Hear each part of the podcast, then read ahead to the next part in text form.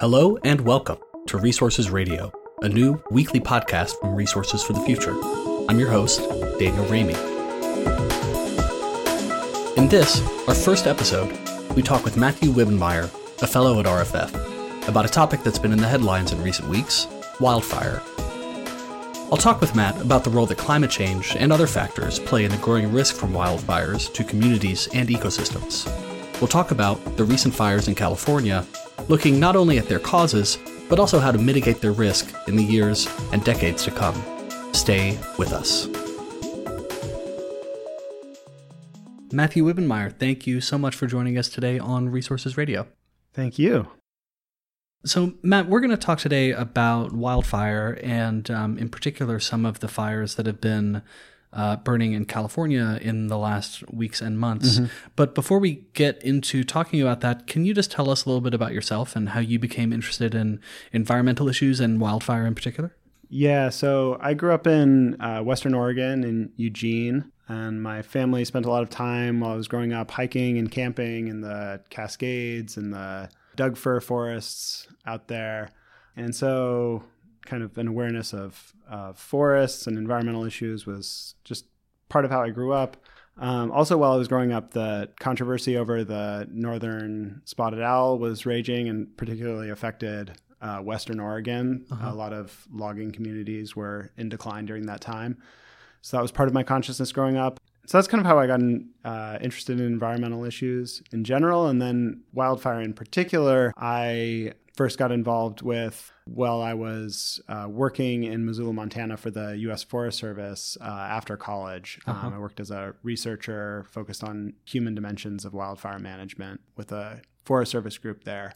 Missoula is kind of a center of wildfire research for the Forest Service. Right. Great. Yeah, the northern spotted owl. So I, am sort of an energy and climate guy. I'm a little bit out of my element today in our conversation, um, and uh, that sounds like a, a, another potential podcast episode that we could talk about, maybe. Oh yeah. Mm-hmm.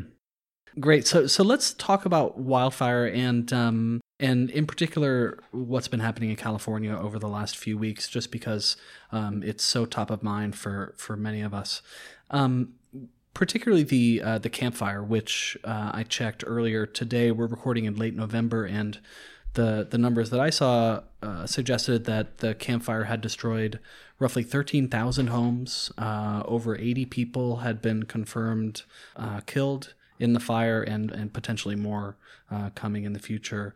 Um, so this has been an enormous tragedy, and what I'm hoping you can do just to get us started is to maybe put the this fire and and this fire season in some perspective uh, for for me, who's an expert, and and for our listeners, uh, some historical context, both in terms of the geographic scale of the fire, so kind of the physical size of these fires, as well as uh, the human impact, so things like uh, fatalities and and property destroyed. Yeah, so I think it's important to note that the fires that we've seen in the last three years, including the Camp Fire in California, are part of a much longer st- uh, standing trend in wildfire activity over the past 30 or 40 years across the western United States. Uh-huh. So, over that period, there's been an increase in area burned by large wildfires and the number of large wildfires the area burned by large wildfires has increased by about 1,200% over that time.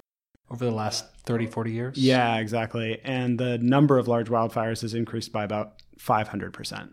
So this is a, a long standing trend. Uh, but even accounting for that, uh, what California has seen in the last few years have been outside the outside the norm, uh-huh. and that's uh, outside the norm in terms of structure losses, fatalities, area burned. These fires have set records in in all of those uh, categories. Mm-hmm. You can think of uh, the Thomas Fire, which was California's largest fire ever, surpassed within a year by the Mendocino Complex Fire. Mm. The Camp Fire, last I saw, 88 fatalities. Probably, unfortunately, that number will go up. That's dramatically outside the norm. In the past, there have been wildfires that have caused fatalities. Uh, you can think of the tunnel fire in Oakland in 1991, for example. There were 25 fatalities in that fire. But for the most part, historically, wildfires have not been too costly in terms of fatalities. Where there were fatalities, they were often firefighters, wildland firefighters that that died. But it was uh, pretty unusual for quote unquote civilians to be killed in these events. Yeah. Um, but what we're seeing now is with the speed that these fires are are moving in some cases, um, and that was the issue with the Camp Fire. It's just uh, too fast for people to get out of the way and evacuate. Right. And uh, similarly for structural losses, these fires have been record setting in terms of structural losses. The Camp Fire you said what, 11,000 homes? 13,000 was 13, the number that I saw. homes, yeah. okay. And I saw 18,000 structures total. So that's a pretty dramatic record, I believe, for number of structures uh, destroyed. And uh, and you you answered part of this question in your uh, in in your run up to the answer to the previous question, but you know, so these wildfires have become you know much more destructive in terms of their human impact, both lives lost uh, as well as property destroyed, particularly this year. But those other fires you mentioned, the Mendocino complex and the Thomas fires, are these wildfires having a greater impact on communities and property because of differences in their size? or differences in their intensity or speed, which you mentioned a moment ago, or differences in the uh, just simply the number of people exposed to these fires, people being out in the line of fire, if you will, um, or is it some combination of all of these things, or maybe this is you know something that's too difficult to tease out at this point. I think it's some combination of all of those things, and what factor is important depends on the specific impact that you're looking at. So, in the case of fatalities, the speed that these fires are moving is really the important thing. Mm-hmm. When fires are moving across the landscape at a slower speed, generally people can get out of the way and fatalities are avoided. In terms of structures destroyed, intensity is more important. Um, so when fires are burning with greater intensity, greater heat, it's harder for fire managers to uh, come in and prevent their spread and speed is important there too. In terms of uh, impacts on air quality or impacts on watersheds, uh, area burned is really important in those cases, particularly when fires are burning with a high intensity and burning through a high uh, percentage of the vegetation in an area. Uh, so, so in those cases, when the fire is burning a large area, it's putting more smoke into the atmosphere. It's harming a, a greater portion of the watershed's landscape. Okay, so we've got some context in place and I think some background in place as as to what's going on here. Let's talk a little bit about the contributing factors um, to these fires and um, to the to the Camp Fire in particular, or or you know you can talk as much about the Camp Fire or other fires as you'd like. President Trump has cited poor forest management as the primary reason for these recent wildfires. Can you talk a little bit about what types of forest management are or aren't done in California and the United States, and um, what role forest management generally plays in terms of managing wildfire? Yeah, so first, I think it's important to say that forest management is only important for determining outcomes on wildfires uh, in forests. And wildfires don't only take place on forest land, they right. take place in uh, other uh, types of vegetation as well. The primary concern with forest management uh, is buildup of fuels over time. Uh, and this is particularly a concern in uh, particular kinds of western forest types.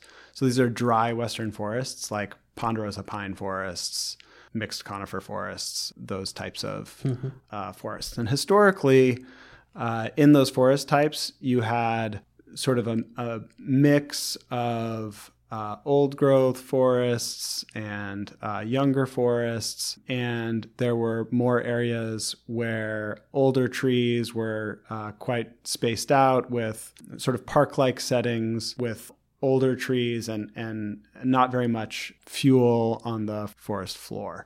Now, due in part to 100 years of wildfire suppression throughout the western US, um, and in part, in some cases, to logging practices, clear cut logging, now you have areas where forests are very homogeneous um, and crowded with fuels. And so, in these places, when fire starts, it spreads very quickly through these forests dense with fuels. Um, and it also spreads up into the forest canopy, where when these fires burn into the forest canopy, they burn with very high heat, and so they become much harder to control. Right. Um, so uh, there's definitely room in some places for forest management to improve some of those conditions. And that's something that forest managers um, think about. So, one of the tools is what are called fuel treatments. Um, and these would be prescribed burns. Mm-hmm. Uh, so, under favorable conditions, forest managers will uh, come in and, and set uh, fires, uh, control their spread, and use those fires to uh, try to restore forest conditions so that when a fire does occur, it'll burn with lower intensity and will be easier to control. So, you mentioned 100 years of wildfire suppression. And how that may have contributed to the buildup of fuel on the forest floor. Can you talk a little bit about the decisions made either by public policymakers or maybe private landowners uh, on these types of wildfire suppression techniques over the last hundred years and um, sort of how they made those decisions, why they made those decisions, and, and how it's contributed to the issue today? Yeah, so since the beginning of the 20th century, sort of led by the US Forest Service, we've viewed fire as a bad thing, a thing to control. You can think about Smokey the Bear here, only you can prevent forest fires. Fires were viewed as a negative, uh, hazardous phenomena. And uh, we didn't fully appreciate the ecological role that fire played and the consequences uh, to the landscape of uh, just excluding fire. And right. so, what's happened as we've excluded fire is as I mentioned, these forests have become uh, just uh, dense and crowded with fuels. And so it turns out it's pretty impossible to exclude fire completely from the landscape. And so now, when these inevitable ignitions do occur, in part because of forest conditions, they're becoming much more dangerous and harder to control. Right. So we've talked a little bit about forest management, um, but my hunch is that forest management is not the uh, the full story here. So, what about uh, the role of climate change? Uh, how might climate change be affecting uh, these wildfires that we're seeing today, and and maybe even uh, over the next couple of decades? Yeah, so climate is a really important driver of these really extreme fires that we've seen in California, especially in the last uh, three years. As I mentioned, Forest management is really only a factor, can really only be a factor in forests. And some of these fires uh, in California are not just taking place on, in forests, right. they're taking place in Southern California shrublands, chaparral, etc., or even on grasslands. One study found that area burned beginning in 1984 to 2015 nearly uh, doubled specifically due to anthropogenic climate change. Uh, so, climate has been a really important driver of this increase in wildfire conditions. Okay. Um, there are a couple of explanations. So, one important explanation is just a lengthening of the fire season. We're getting earlier springs that lead to fuels drying out by the heart of the fire season. Fuels are, are warmer since snow melt has melted away earlier. Also, fire seasons are, are running into later in the fall or even the winter in some cases. The Thomas Fire last year in Southern California was in December. And so, with these fire seasons, uh, especially in California, stretching into the late fall or winter, now they're coinciding with the Santa Ana wind seasons, uh, where winds blow from inland toward the ocean, uh, which has really led to some of these devastating and, and fast moving fires. Are, are the timing of those winds pretty consistent on an annual basis? Are they affected by climate change, or is it just the um, the the length of the fire season itself that's affected? Yeah, so that's a good question. I'm not totally sure. I think they they tend to take place between sort of mid to late fall. Mm-hmm. Okay. All right. So so those are two important factors that have contributed to both the magnitude of the fire, the intensity of the fire, and, and the human impacts. But when we think about human impacts, uh, we also have to think about the growth of human development into uh, more rural areas, maybe more wooded areas. Can you talk a little bit about uh, the role that, that human development has played in increasing the risk that people might face uh, from these fires? Yeah. So anytime there's damage from a wildfire event, it really generally happens because people are in places where hazard exists. So there's a famous quote by a man named Gilbert White, who was known as the father of floodplain management. Um, and it goes Floods are acts of God, but flood losses are largely acts of man. Uh-huh.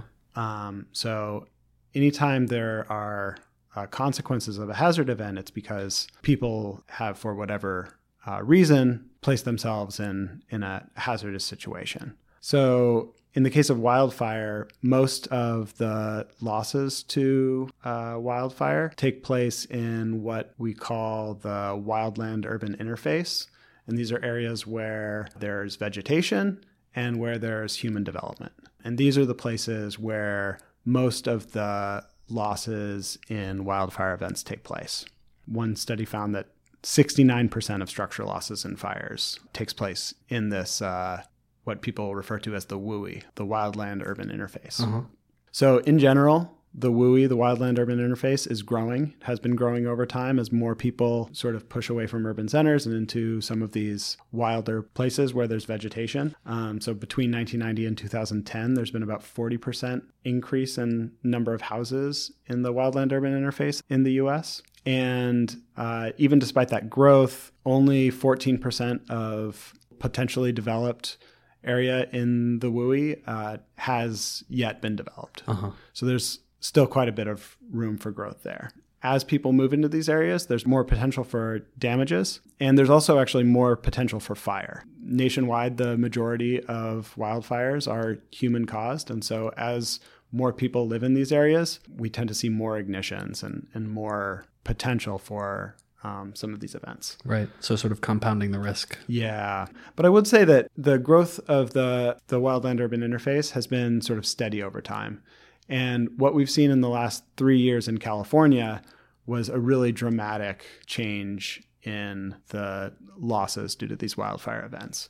And so I think, given the dramatic spike in those losses, it's probably better attributed to climatic factors rather than growth in risk exposure over time. Right. And so it sounds like of the three main contributing factors that we talked about um, forest management, climate change, and uh, human development climate change is the largest contributing factor. You you would say? I would say, yeah, yeah. Okay. Um, I wish I had known that you were going to use the acronym WUI. I would have asked you about human development early on, so we could say WUI more often in our conversation. Um, but uh, so so we've talked a little bit about contributing factors to to these fires and their impacts. Let's think a little bit uh, a little bit now about potential ways that communities and policymakers can manage some of these risks going forward.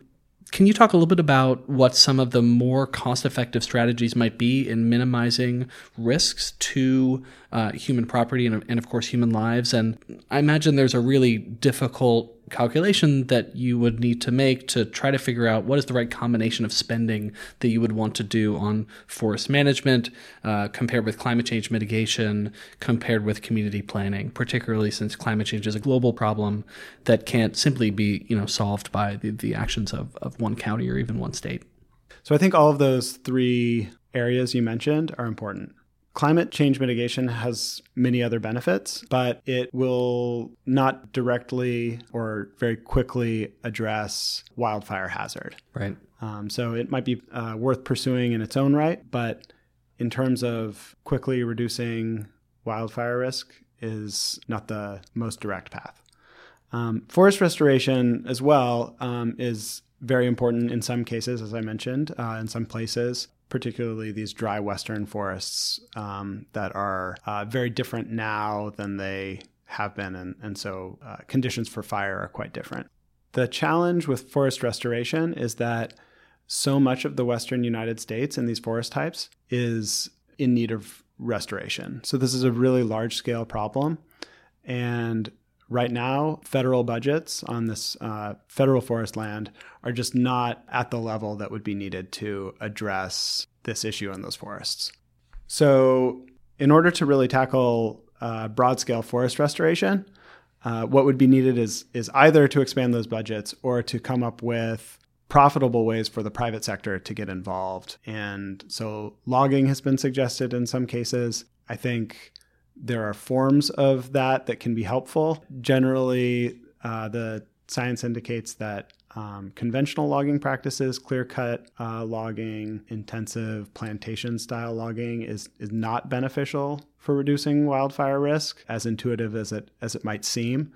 Um, actually, uh, logging in some cases can increase wildfire risk. So what's what's needed is uh, forest management or forest restoration strategies that are particularly aimed at uh, reducing fuel loads in the forest. So clearing out some of the small diameter timber that's fueling some of these high intensity fires. How feasible is that at scale uh, with the resources that are available? Is you know doing applying those management techniques to, to large areas of, of land in central and northern California, say, is that something that is uh, realistic with you know existing federal budget constraints? So I think it hasn't been yet, but in the future, some kind of some kind of economically viable forest restoration strategy would would have to be the approach to to get this done at a large scale. So bringing in the private sector. Yeah. Yeah. So the last question I want to ask about implications and, and potential policy issues going forward is uh, of these three issues, as someone who works on energy and climate change, it's it's fairly easy for me to imagine what types of climate policy levers we might choose to deal with climate change. Uh, we've talked a little bit about what policy measures we might use to deal with forest management issues. We haven't talked about what policy levers might be available to mitigate risk for communities in fire prone regions. Um, could you talk about those a little bit? Yeah, so community planning is another important area uh, and probably the most direct way that communities can reduce risk from wildfires uh, in the short term. So, this is making sure that communities are laid out in ways uh, that minimize fire, wildfire risk so that homes are located in locations across the landscape and relative to one another in ways that uh, minimize risk, and making sure that homes are built in ways that uh, minimize wildfire risk. So that uh, roofs and siding are fire resistant, and that homeowners have done things like clear brush away from their home uh, and other vegetation and that they've secured their home so that embers can't fly in under the under the roof eaves and, and those sorts of things. That can be encouraged through planning laws, building codes, things like that. One of the challenges, though, is in terms of making sure people are choosing to live in locations where uh, wildfire risk is low is that people tend to actually like to live in these places where wildfire risk is high. They like living uh, in mountainous areas, they like living amongst uh, trees with vegetation nearby and shade. And these are exactly the things in these fire prone regions that create wildfire risk.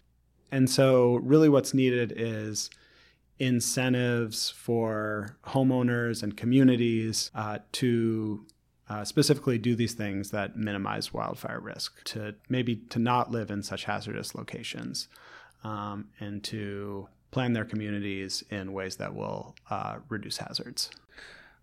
All right. Well that all makes sense. And um, we're going to close it out today as we always do with our guests by asking you about uh, what is at the top of your metaphorical reading stack or perhaps your literal reading stack. Um, so, so Matt, what have you read or watched or heard recently related to energy and the environment that you think is really interesting and that you'd recommend to our listeners? Yeah, so something came across my Twitter feed this morning, which is not super recent, but um, I found it uh, really interesting. So, Wired Magazine had a write up of some research that's come out of the Forest Service in the past uh, few years, focusing on some uh, on the health benefits of forests. So, one of the uh, ecosystem services forests provide is they help clean the air um, and remove pollutants from the atmosphere. Uh, so this is something that we that we know about forests, but it's a little bit hard to estimate what are the what are precisely the benefits uh-huh. uh, that forests provide in terms of this. So what these Forest Service researchers did was they used large scale tree diebacks due to pests. And after these large scale tree diebacks, they were able to link uh, changes in atmospheric pollution to these diebacks and then link that to health consequences. Hmm. And so what they were able to find is that in one study, counties with emerald ash borer, um, which is a, a, tree pest, had an additional 6.8 deaths per year due to respiratory disease, um, an additional 17 deaths due to cardiovascular disease. Um, so I just thought this was a really interesting way of using some of these changes in forests to actually look at what what are the benefits that these forests do provide in terms of health. Yeah, that's fascinating. Can you tell us who the authors were or what the source of the Wired article is so people yeah, can so go this find was it? a this was a the study I just mentioned about emerald ash borer. That was a, a study by Jeff Donovan. Um, another uh, Forest Service author writing in this area is uh, Greg McPherson.